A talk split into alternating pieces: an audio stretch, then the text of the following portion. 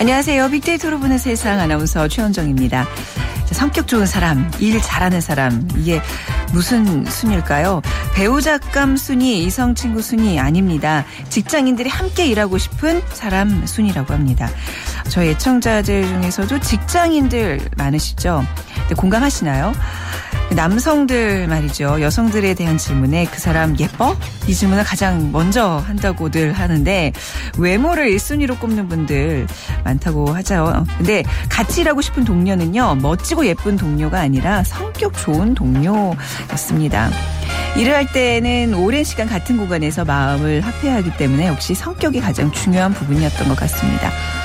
자, 어떠세요? 여러분은 함께 일하고 싶은 성격 좋은 동료였나요? 한 주를 마감하는 금요일입니다. 이번 한 주를 정리와 함께 나의 한 주간의 모습도 돌아보시기 바랍니다. 오늘 빅데이터로 보는 세상에서는 그것이 궁금하다와 핫클릭 여행지로 떠나보겠습니다. 방송 중에 저희와 함께 얘기 나눠주시면 되는데요. 휴대전화, 문자메시지, 지역번호 없이 샵9730, 샵9730입니다. 짧은 글은 50원, 긴 글은 100원에 정보 이용료가 부과되고요. KBS 라디오 애플리케이션 KONG 콩을 다운받으셔서 생방송도 듣고 문자도 참여하실 수 있습니다. 핫클릭 이슈 설왕설래. 네, 화제 이슈들을 빅데이터로 분석해보는 시간입니다. 위키프레스의 정영진 편집장 모셨습니다. 안녕하세요. 네, 안녕하세요. 정영진입니다. 자, 어떤 이슈들 거론되고 있나요? 네, 지금 포털 3사에서 보면요. 이완구 운전기사라는 키워드가 급상승 검색어 1위 쪽에 지금 있는데 네. 이 총리의 의원실 5급 비서관이 운전기사에게 그러니까 이완구 총리와 성환중 회장이 만났다 이런 증언을 했던 예, 운전기사에게 새벽부터 전화를 걸어서 네. 자꾸 어긋난 동선 등을 얘기하면서 몰래 녹취를 시도했던 사실이 드러났다는 거죠. 네. 이러면서 이완구 운전기사라는 키워드가 지금 올라왔고요. 네. 또 박근혜 대통령 남미 순방, 또 한국 여권 영향력이라는 키워드도 있는데 우리나라의 여권 영향력이 세계 2위 그룹이랍니다. 여기서 여권은 이제 그 비자가 찍히는 그 여권인 거죠? 여성들의 권리가 아니라. 네. 비자 도장 찍는 그러니까 다른 나라를 나갈 때 네. 비자 없이 얼마나 이 한국 여권으로 들어갈 수 있느냐. 네. 이 나라의 숫자가 많으면 많을수록 이제 여권 영향력이 크다 이렇게 이제 본다는 것이죠. 네. 역시 뭐 1위 그룹은 미국과 영국이었고 우리나라는 2위 그룹으로 이 무비자로 145개 나라를 방문할 수 있답니다. 네. 또 독일과 프랑스가 우리와 함께 2위 그룹에 있고요. 네. 3위 그룹엔 이탈리아, 스웨덴, 4위 그룹 뭐 덴마크, 핀란드, 네덜란드, 일본 등이 있습니다. 우리가 꽤 높은 편입니다. 그렇네요. 네. 네. 그래서 분실 여권 우리나라께 고가에 뭐 거래되고 이런다면서요. 예, 이거 그렇죠. 조심해야 돼요. 그만큼 우리의 여권이 그래도 믿을만하다 이제 이렇게 네. 판단들을 할 수 있는 것이고요. 또 보이스피싱 목사라는 키워드도 있는데 서울 전남의 한 목사가 이 보이스피싱 인출책으로 일을 했던 것이 이제 검거가 되면서 네. 꽤 관심 있는 키워드로 올라왔고요. 또 광화문 어제 저녁에 추모 집회가 있었죠. 또 갤럭시 S6 보조금 지금 꽤 보조금 액수가 확대되고 있다 이제 이런 보도들 나오면서 네. 많은 그 관심들을 받고 있습니다. 자, 어제 세월호 일주기 4.16을 맞아서 이제 많은 추모 집회들이 있었는데 네. 광화문에서 경찰과 꽤 뭐 큰 충돌이 있었나요? 이 기사가 많이 있네요. 네, 네. 이 전국 곳곳에서 이제 추모 열기가 이어졌죠. 네. 또 어제 뭐 각 대학들의 학생회는 뭐 교내에 추모를 위한 공간을 마련하기도 했고요. 네. 또 거리 행진을 하기도 했고요. 또 종교계에서도 희생자 추모하기 위한 행사 열렸었습니다. 어제 오후 6시에는 뭐 염수정 추기경이 집전하는 추모 미사 여기 한 1,000여 명 의 신자들이 명동 성당을 가득 채웠고요. 네. 그리고 이제 가장 크게는 세월호 참사 국민대책회의 등이 마련한 이 범국민 추모제가 서울시청 앞 광장에서 대규모로 네. 진행이 됐었습니다. 주최 측 추산 5만 명, 이제 경찰 추산 1만 명에 이르는 시민들이 모였다고 하죠. 그렇습니다. 네. 꽤 많은 분들이 일단 모이셨는데 네. 세월호 희생자 추모하고 또 선체인양, 뭐 세월호 특별법 시행령 폐기 등을 촉구하는 이런 목소리들이 높아졌고 그러다 이제 어젯밤 9시쯤에 서울광장에서 열린 그 추모 집회가 끝난 뒤에 이 광화문 광장 쪽을 향해서 행진을 하다가 네. 경찰에 이제 가로막히게 된 거죠. 그러면서 그 돌아가려는 우회하려는 시민들과 이를 막으려는 경찰들이 곳곳에서 좀 충돌을 빚었습니다. 그래서 청계천 쪽, 또 종강역 쪽, 또 안국역 주변 등에서 충돌을 하면서 일반 시민 참가자 10여 명이 불법 집회 또 해산 불응 등의 혐의로 검거가 돼서 서울 강서경찰서 등으로 연행이 됐습니다. 네. 한마음 한뜻으로 추모를 해둔 모자를 판에 좀 마음이 아프네요. 이런 장면들을 목격하고 있으려니까요. 네. 네. 이러한 갈등 상황에 대해서 아무래도 뭐 부정적인 의견들이 많이 표출됐겠죠. 네. 아무래도 뭐 SNS 상에서는요. 네. 그 어제 특히 밤에는 그 경찰과의 대치 상황을 실시간으로 알리는 메시지들이 상당수 만들어졌고요. 네. 또 연관어 빈도 분석을 해보니까 경찰, 뭐 최루액, 어제 최루액도 발사를 했다고 하죠. 네. 또 연행, 불법 뭐 이런 등의 단어가 10위권 안에 있었습니다. 한 1200번 이상 리트윗된 원문 하나를 좀 살펴보니까 지금 광화문으로 향하는 도중에 막혔는데 자신은 그냥 추모하고 헌화하러 가는 길이었다. 무슨 폭력을 휘두르고 그런 것도 아닌데 네. 왜 추모를 막고 헌화도 못하게 하느냐 이렇게 좀 불만의 목소리를 올리신 분도 있었고요. 또 감성어 분석도 저희가 좀 살펴보니까 뭐 인파가 엄청나다, 또 추모 열기 뜨겁다 이런 관련 단어들, 감정이 포함된 단어들이 많이 있었고 또 네. 평화로운 시위 뭐 이런 이제 의견들도 있었습니다만 부정어 비율이 상당히 높았습니다. 그러니까 막다, 뭐 난리 나다, 뭐 분노. 또 멘붕, 고통 이런 등의 네. 단어들이 상당히 많았거든요. 글쎄 어제나 이튼 말씀하신 것처럼 충분히 좀 추모할 만한 날이었음에도 네. 이게 이제 뜻대로 잘 되지 않았다 이렇게 느꼈던 시민들이 많았던 것 같습니다. 네. 자, 이번엔 좀 성완종 또 리스트로 좀 넘어가 보겠습니다. 네. 이게 이제 아무래도 뭐 정치권을 크게 강타하고 있는데 뭐 이완구 총리의 거짓 해명이 계속 논란에 휩싸이고 있네요. 그렇습니다. 네. 이완구 총리, 이 성완종 회장과 단둘이 만난 적이 없다. 네. 이렇게 이제 맨 처음에 얘기를 해왔었죠. 그러다가 지금 어제는 이런 얘기까지 했습니다. 단둘이 만난 적이 없다가 아니라 단둘이 만난 기억이 없다. 네. 이렇게 이제 말을 좀 바꾸면서 논란이 더 커지고 있고요. 또 조금 전 말씀드렸던 것처럼 그 이 총리 의원실의 5급 비서관이 이게 또 어떤 증언을 좀 조작하려는 뭐 이런 네. 이제 모습까지 좀 보여주면서 신빙성이 좀 떨어지고 있다. 그리고 그동안 몇 명의 이제 증언들이 있었는데 성 전 회장 측 인사의 증언도 역시 이제 두 사람이 독대를 얘기하고 있고 또 이 총리의 운전기사 여기에 이 총리가 선거운동하던 당시 그러니까 후보자 당시에 네. 자원봉사자를 했던 사람이 그러니까 사무실에 같이 있던 사람이죠. 이 사람도 지금 둘이 단독으로 만났던 그러니까 독대를 했던 모습을 자신이 봤다 이런 증언을 또 했기 때문에 지금 이완구 총리의 발언 굉장히 그 신빙성 자체에 좀 의심을 받고 있는 이런 상황이거든요. 네.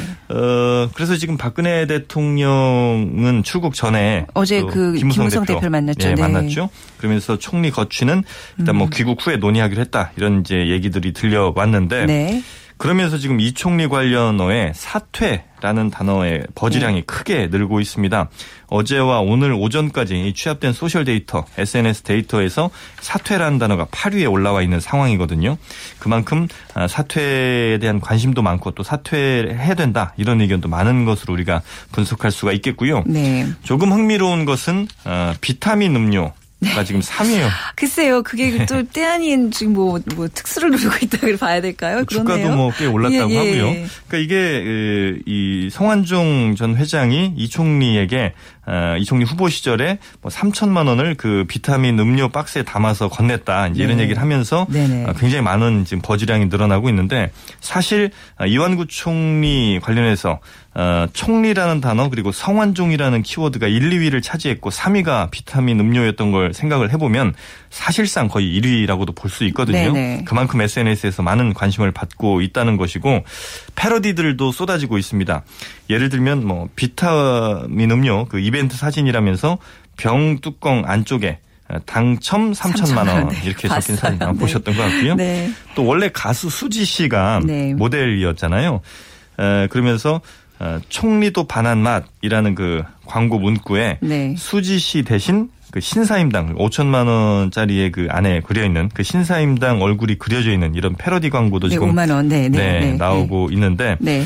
이렇게 이제 이완구 총리 계속해서 여론 온라인 여론에서는 이 사퇴 쪽으로 조금 더 기울고 있는 것으로 보이는데 그쵸. 과연 네. 어떤 거취 또 어떤 입장을 표명할지는 네. 글쎄 뭐 아마 조만간 또 입장 정리가 나오지 그쵸.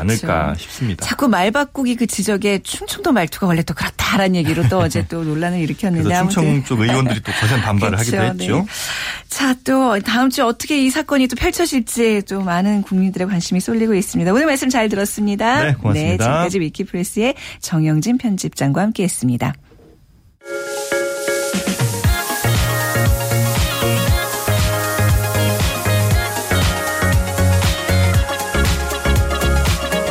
소셜 분석. 그것이 궁금하다.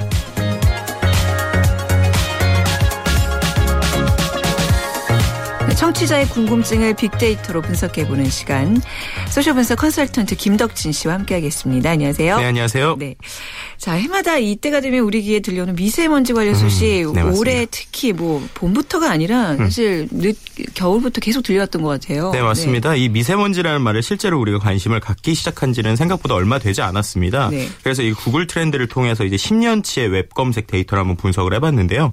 이 미세먼지라는 말이 대중에게 쓰이기 시작한 게 한 2011년경입니다. 네. 네, 그 이후 이제 2013년 3월에 이 서울시에서 전국 최초로 초미세먼지 경보제라는 것을 시행했습니다. 그래서 그 이후로 이제 우리에게 미세먼지가 이제 많이 불리게 됐는데요. 네. 실제로 그 전에는 우리가 미세먼지 대신에 많이 쓰던 말이 있습니다. 그냥 황사라고 그랬죠. 그렇죠. 네. 이 황사라는 말이 이제 2011년에 이제 미세먼지라는 말이 나오면서 이제 완전히 대체되는 것을 검색량으로 보여줬는데요. 네. 예를 들어서 뭐 2013년 3월 같은 경우는 황사랑 미세먼지를 보면은 황사가 미세먼지에 비해서 한 20대 5 정도로 많았습니다. 네. 근데 이제 2014년이 되자 이게 20대 100으로 실제 이제 미세먼지가 한 5배 정도 많이 나왔고요.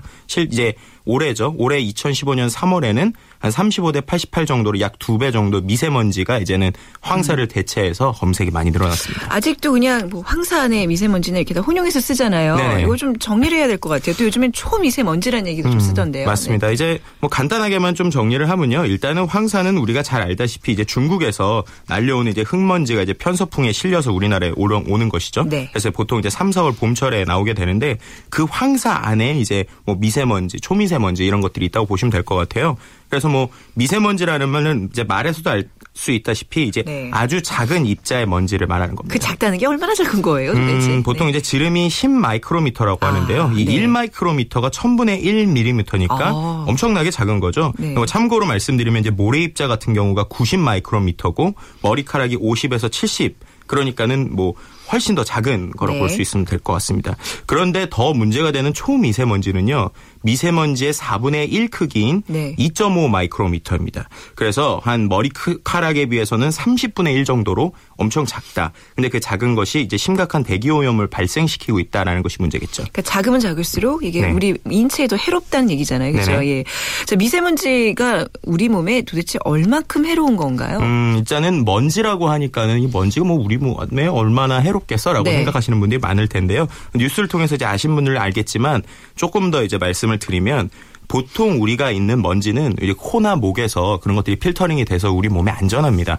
그런데 이제 미세먼지 그리고 초미세먼지 특히 이제 미세먼지 같은 경우는 그 정도까지는 그래도 우리 코와 폐에서 걸러줍니다. 네. 근데 이제 초미세먼지 정도가 되면은 코나 이제 목에서 걸릴 수 없는 수준까지 작게 되는 겁니다. 네. 그러니까 결국에는 자연에서 만들어지는 먼지들은 우리 몸에서 걸러지게 되는데 어떤 자동차의 오염이나 여러 가지 때문에 생기는 먼지들은 우리 몸에 이제 안 좋게 되는데요. 그러다 보니까는 이 WHO죠. 세계보건기구에서 이 초미세먼지를 1급 발암물질로 지정했습니다. 아, 이게 발암물질이군요. 네, 네. 왜냐하면 이제 폐에 쌓여서 어떻게 보면 담배를 피는 사람이 폐암에 걸리는 것과 비슷한 효과를 내게 되는 것인데요. 네. 예를 들어서 지난 3월 21일이죠. 그때 이제 우리나라에 황사가 덮쳐서 공기가 가장 안 좋은 날에는 서울시 평균 초미세 농도가 이 82 마이크로그램이었습니다. 네, 네. 근데 이거는 뭐 비유를 하면요. 마치 10명이 한꺼번에 담배를 피워야 되는 흡연실에 우리가 있는 것과 같은 상태였다고 보시면 될 것 같아요. 네네. 미세먼지가 뭐 몸에 굉장히 해롭다는 건데 이렇게까지 위험할 줄은 좀 몰랐는데 황사가 우리가 어떻게 할 수 있는 게 아니잖아요. 그래서 그렇죠. 한동안은 굉장히 그 건너오게 되는 그 중국의 그 발원지를 굉장히 원망하고 그랬었는데 네네. 꼭 그렇지는 않다는 않다면서요. 네, 우리나라에서도 맞습니다. 많은 양의 미세먼지가 만들어지고 있다면서요. 네네. 네. 그래서 2013년에 우리나라에서 이제 정부 네. 관계부서 합동 이제 미세먼지 종합 대책에 따르면요. 국내 초미세먼지에 대해서 중국의 영향력이 한 30에서 50% 정도고 갈수록 적어져 벌어진다고 합니다. 네. 반대로 얘기하면 이제 우리나라에서 그 초미세먼지들이 이제 많이 나오게 된다는 건데요. 주요 배출원을 보면 뭐 자동차나 공장, 석탄 발전소 등이 나오게 되고요. 그러다 보니까는 이거 정부에서 정책적인 의지를 갖고 좀 재생에너지 만들어야 되는 것이 아니냐라는 편이 있고요. 또 한편에서는 이렇게 위험한 것인데도 사람들이 잘 모르는 것이 다른 데에 비해서 우리나라의 초미세먼지의 경고를 하는 현황이 네. 좀 많이 낮다고 합니다. 그래서 좀 기준을 올려야 되는 것이 아니냐. 네. 그래서 좀 초미세먼지에 대해서 사람들이 관심을 많이 갖게 해야 되는 것이 아니냐라는 네. 것인데요. 실제로 이제 뭐 소셜상의 글을 보더라도 미세먼지 우리나라에서 보통이라는 수준이 나와서 마스크를 안 쓰고 나갔더니 네. 바로 입에서 모래가 맞아요. 씹히더라. 씹혀요. 그 맛이 네. 느껴지잖아요. 그래서 네. 뭐 이쯤 되면은 국가적 차원에서 방독면 지급해야 되는 것이 아니냐 이렇게까지 이야기하신 분도 계셨습니다. 네, 그래도 이제 미세먼지 주의보 같은 뭐 경보 같은 게 이제 발효되면 네. 마스크를 써야 된다는 개념은 있는데 하도 이제 언론에서 얘기를 많이 해서 근데 뭔가 이렇게 유난 떠는 것 같고 그렇죠. 뭐 너 혼자만 그래 약간 좀 사람들의 시선이 좀 두렵고 그래서 좀 창피해서 안 쓰는 경우가 많거든요. 전 네. 개인적으로 그렇거든요. 뭐 이와 관련해서 좀 SNS 이야기들도 재밌는 것도 있을 것 같네요. 네, 실제로 이제 보통 사람들이 느끼는 게 비슷한 것 같아요. 그래서 SNS상에서도 마스크 분명히 쓰려고 나왔는데 너무 창피하다라는 것인데 네. 실제로 이런 경험 많이 해보셨을 거예요. 어떤 어머니께서 유치원이 코앞이지만 미세먼지 마스크를 쓰고 나갔다고 합니다. 그런데 네. 유치원에 온 엄마들도 아이들도 아무도 마스크를 쓰지 않았고 네. 내가 마스크에 모자까지 중무장을 했더니 사람들이 너 감기 걸렸어? 라고 물어보는. 그렇죠. 네네. 공감이 되시죠. 또 그것뿐만 아니고 뭐 미세먼지 경보를 그렇게 하고 오늘 미세먼지 상태가 나쁨에도 마스크를 쓴 사람은 아직까지 한 명도 못 본 거 보면 참 우리나라 무디다. 그런 사람들도 있었고요. 네. 또 한편으로는 이거 미세먼지가 극성인 요즘인데 마스크를 착용하는 사람이 10명 가운데 3명뿐이다라는 통계를 얘기해 주신 분도 있고요. 네. 또 한편에선 재밌는 걸로 젊은 층을 대상으로는 마스크가 이제 패션 아이템으로 늘어나고 있어요. 네, 네. 그래서 특히 이제 연예인들이 종종 착용하는 검정 마스크가 일종의 이제 패션 아이템처럼 학생층을 대상으로 유행을 타는데 중요한 것은 일반적인 마스크로는 황사가 막아지지가 않는다고 합니다. 그래서 네. 황사 전용 마스크를 써야 되는데 그렇다면서요. 네. 네네. 그런데 또 황사 전용 마스크를 보면서 이건 이제 어린아이들의 이제 친구들의 이야기를 그대로 읽으면 요즘 힙한 언니들은 다 한다는 황사 미세먼지 마스크 나도 사와봤다. 3,000원인데 무려 일회용이다. 힙하다. 해시한 네. 힙합이 고비사망 모래폭풍처럼 휘몰아친다. 네네. 한마디로 아이들이 쓰기에는 비싸다라는 얘기를 좀 재미있게 풀어줬는데요. 네. 그래서 이런 마스크들에 대한 이야기들 또 최근에는 트렌드를 넘어서서 마스크를 이제 하면서 셀카를 찍는 등 네. 이제 어떻게 보면 마스크가 우리의 삶에도 조금씩 영향을 미치고 있는 것을 볼 수 있을 것 같습니다. 네, 그 이제 바다 건너 일본에 가보면 사람들이 네. 일상적으로 많이들 쓰고 다니잖아요. 그 미세먼지 뭐 발효가 안 됐어도 이게 다른 사람한테 이제 폐를 끼치지 않기 위해서 뭐 그런 차원이라 그러는데 우리도 이렇게 좀 뭐 보긴 좋지 않긴 하지만 네. 또 이렇게 굳이 미세먼지 많은 날에는 본인의 건강을 위해서라도 좀 쓰는 게 필요할 것 같아요. 공익광고 아까 얘기하셨는데 좋은 아이디어인 것 같네요. 네네네. 미세먼지와 관련된 또 다른 뭐 SNS상의 이야기들 좀 더 소개해 주신다면요. 네. 일단은 미세먼지에 대해서 우리의 인식이 바뀌어야 된다라는 의견들이 있었는데요. 네. 다른 것보다 이제 통계적으로도 한국갤럽에서 2014년 2월에 이제 조사한 미세먼지 관한 인식 설문조사가 있습니다. 네. 그런데 사람들이 미세먼지 때 마스크를 착용하겠다라고 답한 사람이 29%밖에 되지 않고요. 더 중요한 것은 오히려 미세먼지가 있을 때 실내 환기를 하는 게 낫다라는 잘못된 인식을 가지신 분들도 네. 30%나 됐다는 겁니다. 네. 네. 그리고 그 외에도 이런 미세먼지 심한 날에도 뭐 고속도로 톨게이트에서 요금 받는 분들은 아예 마스크도 안 하고 계신다. 네. 이런 일하시는 분들에게도 그렇죠. 좀 마스크를 지급을 해야 된다처럼 네, 그런 이야기들도 있었고요. 또 그 네. 외에도 미세먼지 때문에 야외 활동뿐만 아니라 이 야외 경기들 이런 네. 것들에도 영향을 주는 것들이 아니냐. 그래서 최근에는 잦아진 황사 미세먼지 때문에 네. 이제 야구계에서 프로야구가 이제 개봉하지 않았습니까? 네네. 그럼 프로야구 흥행의 가장 큰 걸림돌이 먼지다라는 이제 이야기까지 나오고 있다고 합니다. 네, 그 미세먼지용 마스크가 따로 있어요, 그렇죠? 그 네, 그렇죠. 식품의약품안전처에서 그 보건용 마스크로 허가가 받아야지만 이게 네네네. 이제 그런 마크가 찍힐 수 있는 거고 또 이거 빨아서 쓰면 안 된다면서요? 네, 맞습니다. 네, 네, 그래서 이제 마스크에 대해서 사람들이 또 얘기를 했을 때 잘못된 생각으로 아까 말씀하신 대로 네. 빨게 되면은 이제 네. 차단 마스크가 정전기 효과로 하는 것이기 때문에 네. 털어만 줘야지 네. 물이 안 나와야 된다라는 게 있었고요. 또 이제 한 가지 잘 지적을 해주셨는데 식품의약품안전처로부터 이제 보건용 마스크로 허가를 받은 것들만 되는데 네. 그런 것들이 이제 두 개에 따라서 촘촘함에 따라서 몇 단계가 있습니다. 네. 그런데 무조건 촘촘한 것만 쓰는 것이 좋은 게 아니고요. 노약자나 이제 어린이 같은 경우는 너무 촘촘한 경우에는 숨쉬기가 힘들다고 합니다. 그래서 자신들에게 맞는 그런 것들을 꼼꼼히 알아본 후에 마스크를 고르는 것이 좋을 것 같다라는 네. 이야기들이 이제 소셜상에서 있었습니다. 네, 그렇게 고액 아니거든요. 아주 비싸지 않거든요. 건강을 위해서 미세먼지 차단 마스크 하나쯤 좀 여러 개 사실 여러 개 필요한 거죠. 네네네. 구입해 두시면 어떨까요? 오늘 미세먼지에 대한 소셜 분석 잘 들어봤습니다. 말씀 감사합니다. 고맙습니다. 네, 소셜 분석 컨설턴트 김덕진 씨와 함께했습니다.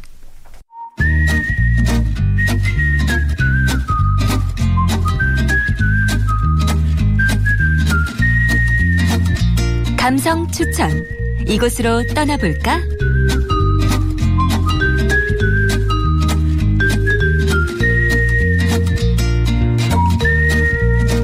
네, 빅데이터로 분석한 핫클릭 여행지로 떠나보겠습니다. 역사 여행가 권기봉 씨와 함께합니다. 안녕하세요. 네, 안녕하세요. 네, 자 지난주부터 한국인이 꼭 가봐야 할 곳 한국 관광 100선을 다루고 있습니다. 지난주 이제 뭐 대구, 부산, 뭐 울산, 요 영남권을 좀 돌아봤는데 예. 이게 뭐 개인 취향이랑 또 좀 다를 수도 있는 것 같아요. 그렇죠. 이 네. 빅데이터를 이제 분석해서 선정한 것이지만 사실은 네. 또 이 함정도 없다고 볼 수는 없습니다. 네. 뭐냐하면 이 선정된 곳들은 이 수도권이나 부산 같은 경우는 네. 그 외국인 관광객, 특히 그 중국이나 네. 일본 그리고 동남아시아 관광객들이 많이들 좋아하는 그리고 네. 여행사들이 많이들 이렇게 인솔해서 가는 곳들이 선정이 됐거든요. 네.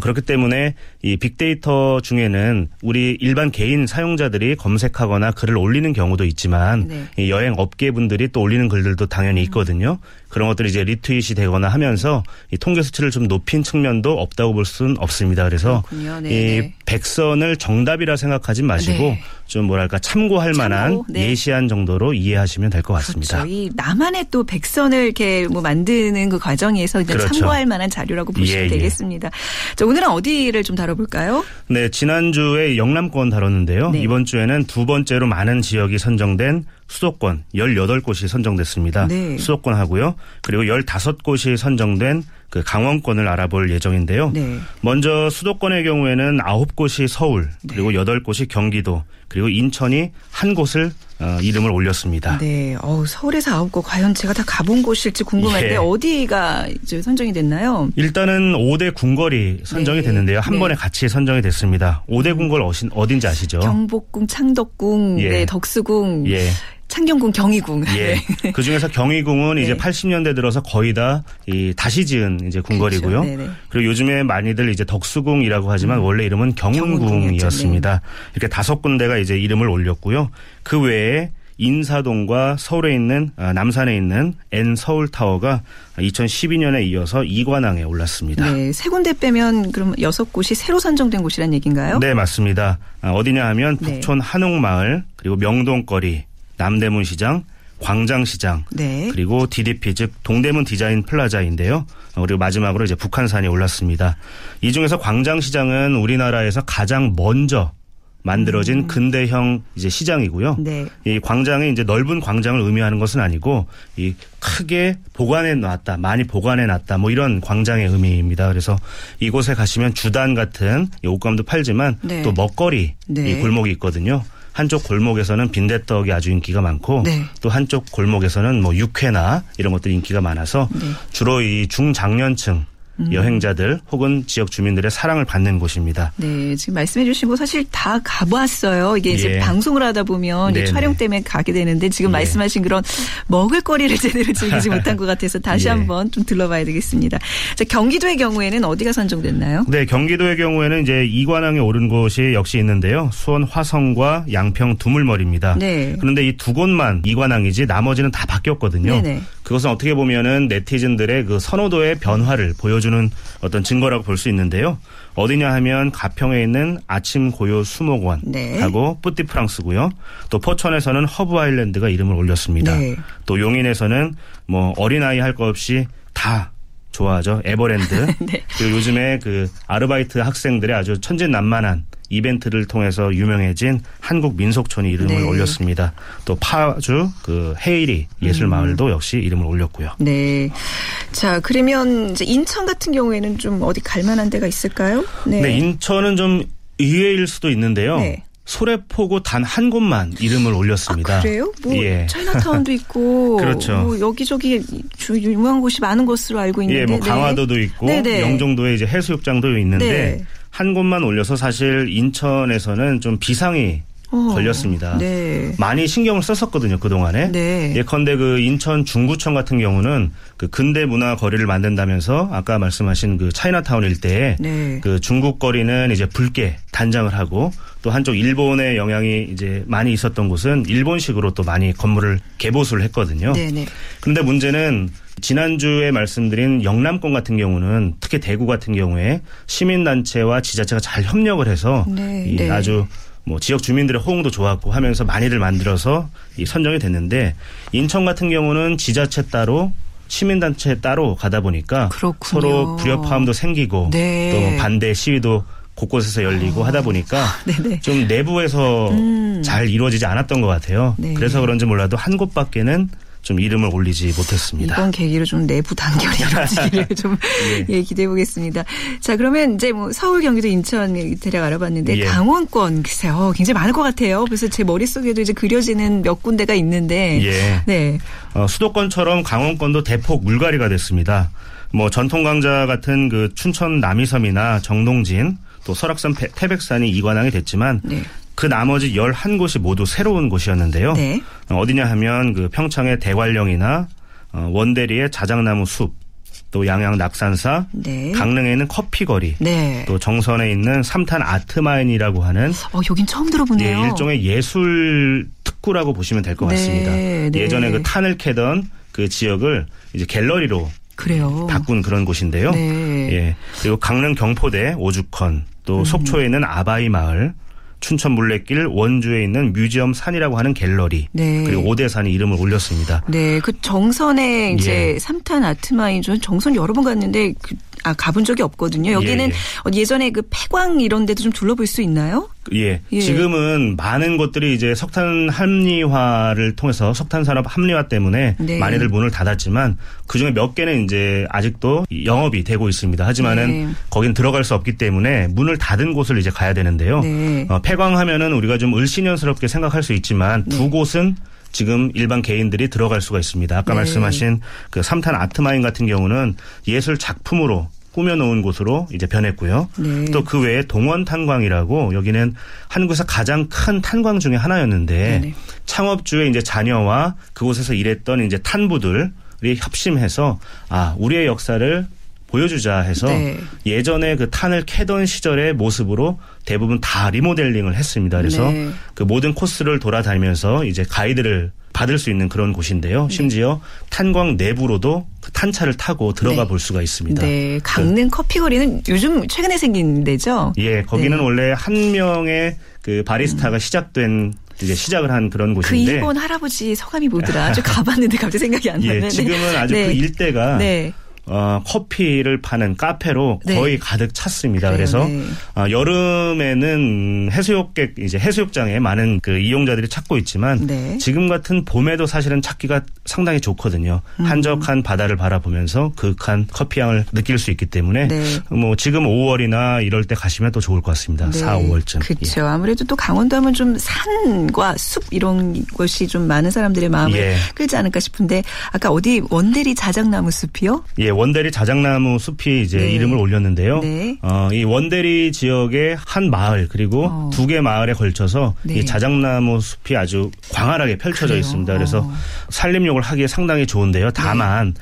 5월 15일 정도까지는 입산 금지 기간입니다. 이제 산불 방지 때문에요. 네네. 그래서 5월쯤 이제 가시면 좋을 것 같고요. 예. 뭐 설악산, 오대산도 마찬가지입니다. 5월까지는. 네. 자작나무 숲 그냥 말만 들어도 왠지 이국적일 것 같고 굉장히 예, 예. 끌리네요. 자, 오늘 한국인이 꼭 가봐야 할 곳 한국 관광 백선도 서울 수도권도 강원권까지 좀 다뤄봤습니다. 다음 시간에도 많은 기대하겠습니다. 오늘 말씀 감사합니다. 네, 고맙습니다. 네, 역사 여행가 권기봉 씨와 함께했습니다. 네, 빅데이터로 보는 세상 또 오늘 마무리할 시간이네요. 주말 앞두고 날씨가 따뜻한데요. 전국적으로 미세먼지가 나빠지고 있다고 합니다. 앞서 말씀드린 것처럼 네, 마스크 착용하시는 거 잊지 마시고요. 저는 다음 주 월요일 오전 11시 10분에 다시 찾아뵙겠습니다. 지금까지 빅데이터로 보는 세상 아나운서 최현정이었습니다. 고맙습니다.